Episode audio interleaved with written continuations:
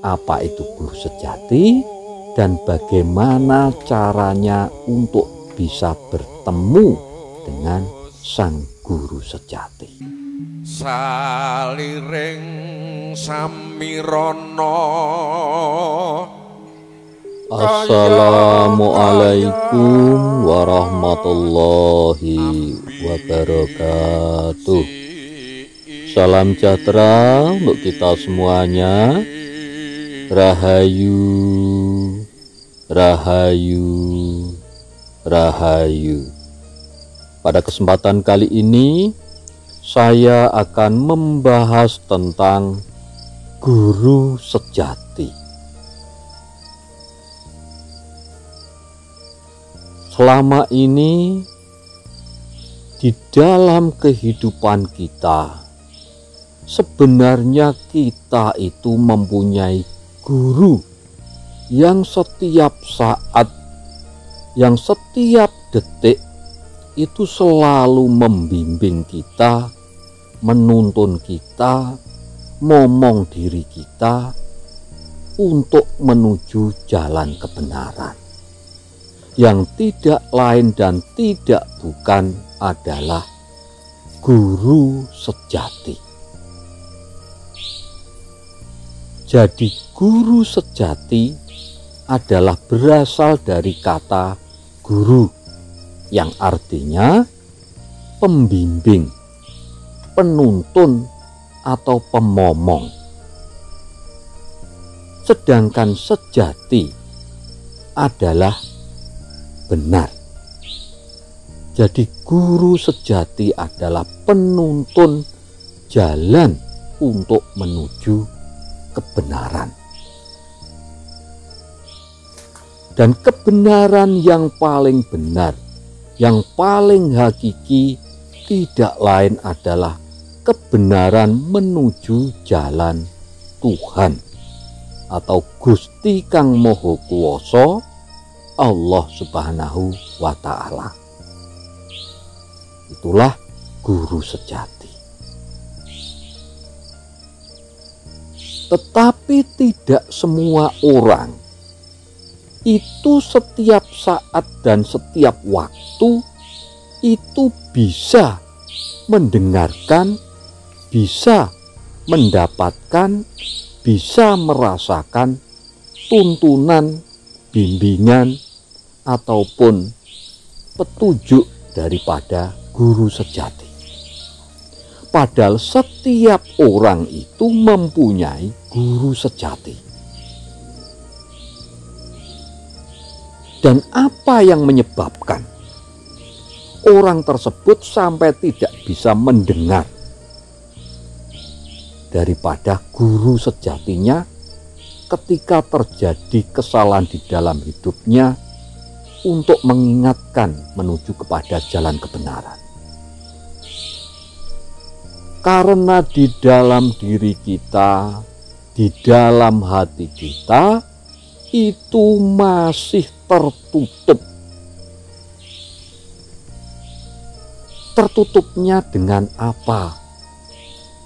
Karena tertutup oleh rasa iri, dengki, dahwen, panas ten atau bisa dikatakan tertutup oleh kesalahan-kesalahan ataupun dosa-dosa kita.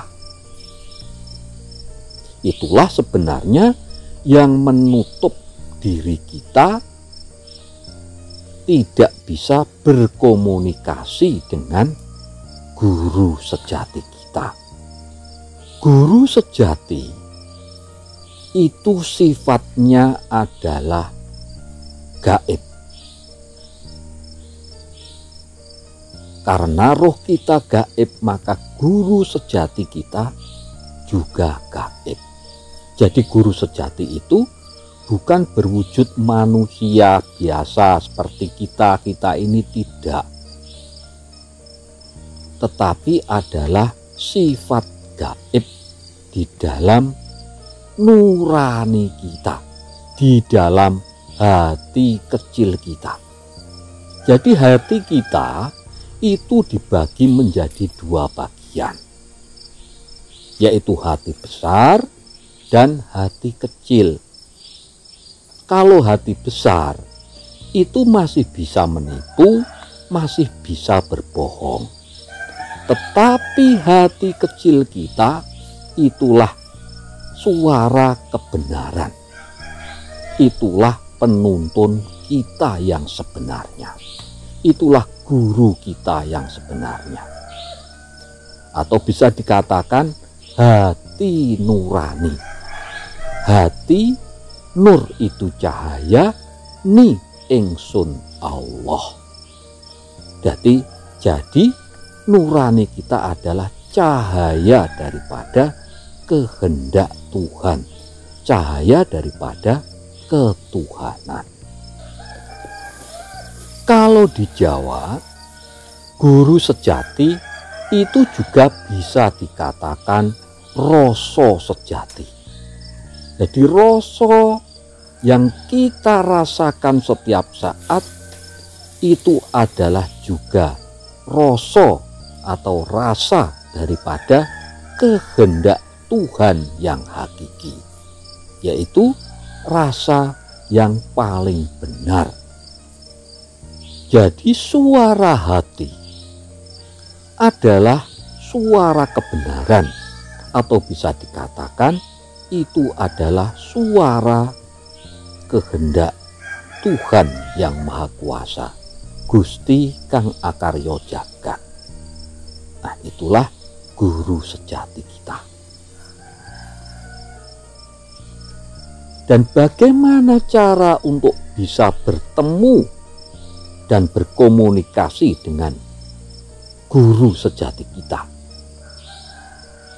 Secara umum, yaitu kita harus membersihkan hati dan pikiran kita dari kotoran-kotoran yang bisa menyebabkan nurani kita atau hati kecil kita itu tadi tertutup. Jadi itu harus kita bersihkan dulu. Sifat iri, dengki, dahwen, panasten harus kita bersihkan dulu. Kalau hati kita sudah bersih, kalau pikiran kita sudah bersih, kalau batin kita sudah bersih, maka cahaya di dalam hati kita, nurani kita akan memancar dengan terang. Itulah yang dinamakan cahaya ketuhanan. Dan bagaimana caranya untuk bisa bertemu dengan guru sejati. Yang pertama, kalau orang Jawa terutama simbah-simbah buyut kita, latihannya adalah dengan cara semedi. Jadi semedi ini adalah merupakan cara terampuh untuk bisa bertemu bertatap muka dengan wajah sang guru sejati.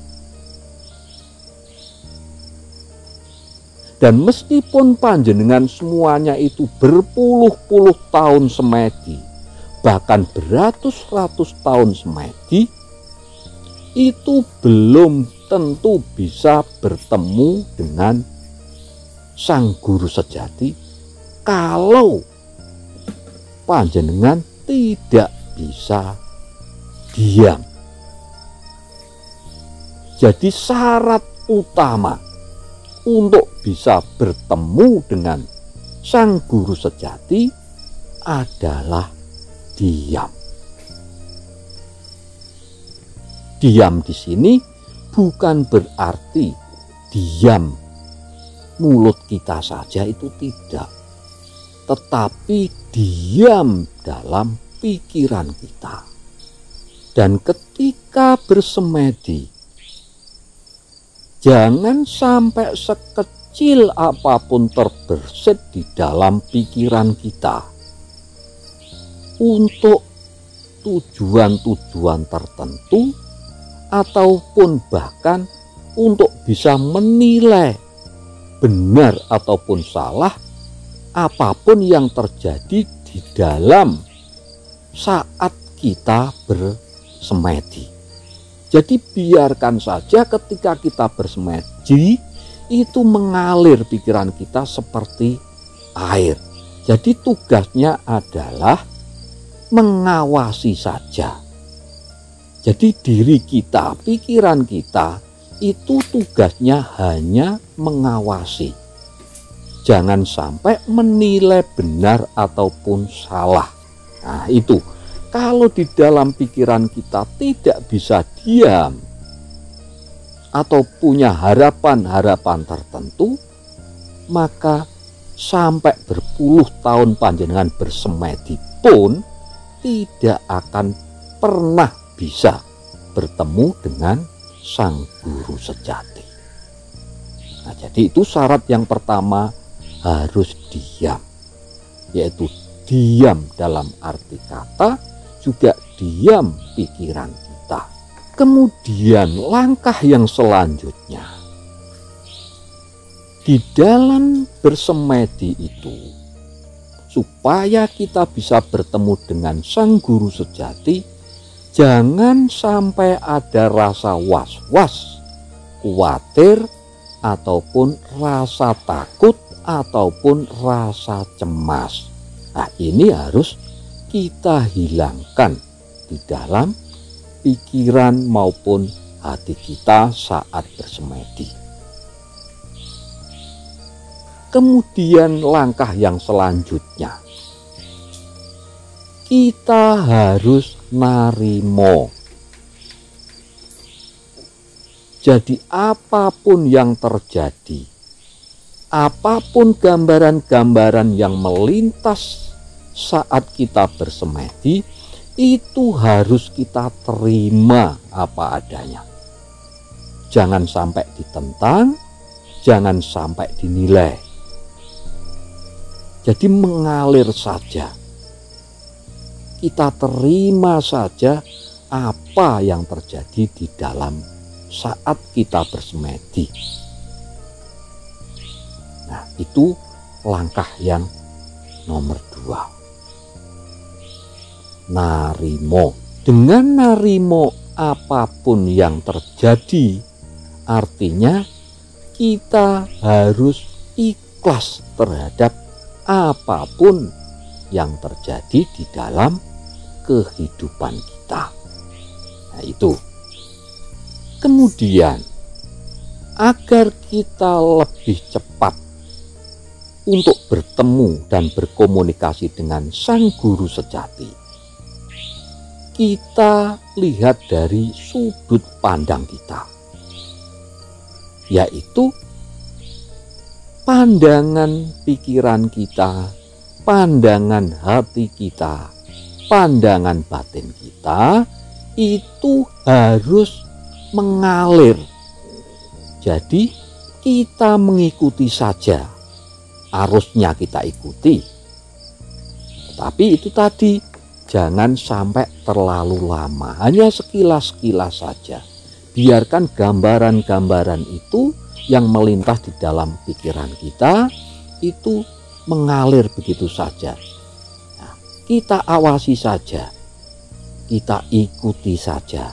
Jangan sampai ditentang, juga jangan sampai kita ikut arusnya, tetapi kita mengawasi. Kita awasi Nah, itu itu cara sudut pandang kita di dalam bersemedi. Kemudian langkah yang selanjutnya agar kita bisa bertemu dengan sang guru sejati kuncinya adalah yakin. Jadi di dalam semedi kita ini kita harus menghilangkan rasa was-was, rasa khawatir, rasa cemas dengan sebuah keyakinan. Jadi kita harus percaya diri, kita harus yakin bahwa sang guru sejati pasti akan membimbing, menuntun hidup kita. Kemudian langkah yang terakhir untuk bisa bertemu dengan sang guru sejati, kita tetap harus dengan kesadaran yang tinggi. Nah, biasanya kalau sudah hampir mencapai taraf ning dari tahap dari tahapan tenang kemudian tahapan hening itu biasanya kita itu ketakutan. Ada perasaan khawatir ada perasaan cemas. Dan itu harus kita hilangkan. Dengan meningkatkan kesadaran kita. Ditambah dengan keyakinan kita tadi. Tetap kita harus sadar penuh akan diri kita sebagai hamba dan juga kesadaran penuh bahwa semua yang terjadi di dalam hidup kita adalah kehendak daripada Tuhan yang Maha Kuasa. Dan bimbingan daripada Tuhan yang Maha Kuasa itulah sebenarnya yang memancar di dalam nurani kita. Itulah sebenarnya juga suara hati kita atau suara kebenaran atau suara Tuhan. itulah sebenarnya sang guru sejati. Jadi itu bahasan kita mengenai guru sejati. Apa itu guru sejati dan bagaimana caranya untuk bisa bertemu dengan sang guru sejati. Dan itu yang harus kita lakukan secara terus-menerus dan penuh dengan keyakinan. Dengan begitu, mudah-mudahan kita akan selalu dapat bimbingan, akan selalu dapat petunjuk dari Sang Guru sejati, agar hidup kita selalu berada dan menuju kepada jalan kebenaran. Demikian bahasan kita kali ini mudah-mudahan bermanfaat untuk kita semuanya. Dan bagi sedulur-sedulur, silahkan tinggalkan komentar panjenengan di kolom komentar. Matur nuwun sangat. Wassalamualaikum warahmatullahi wabarakatuh.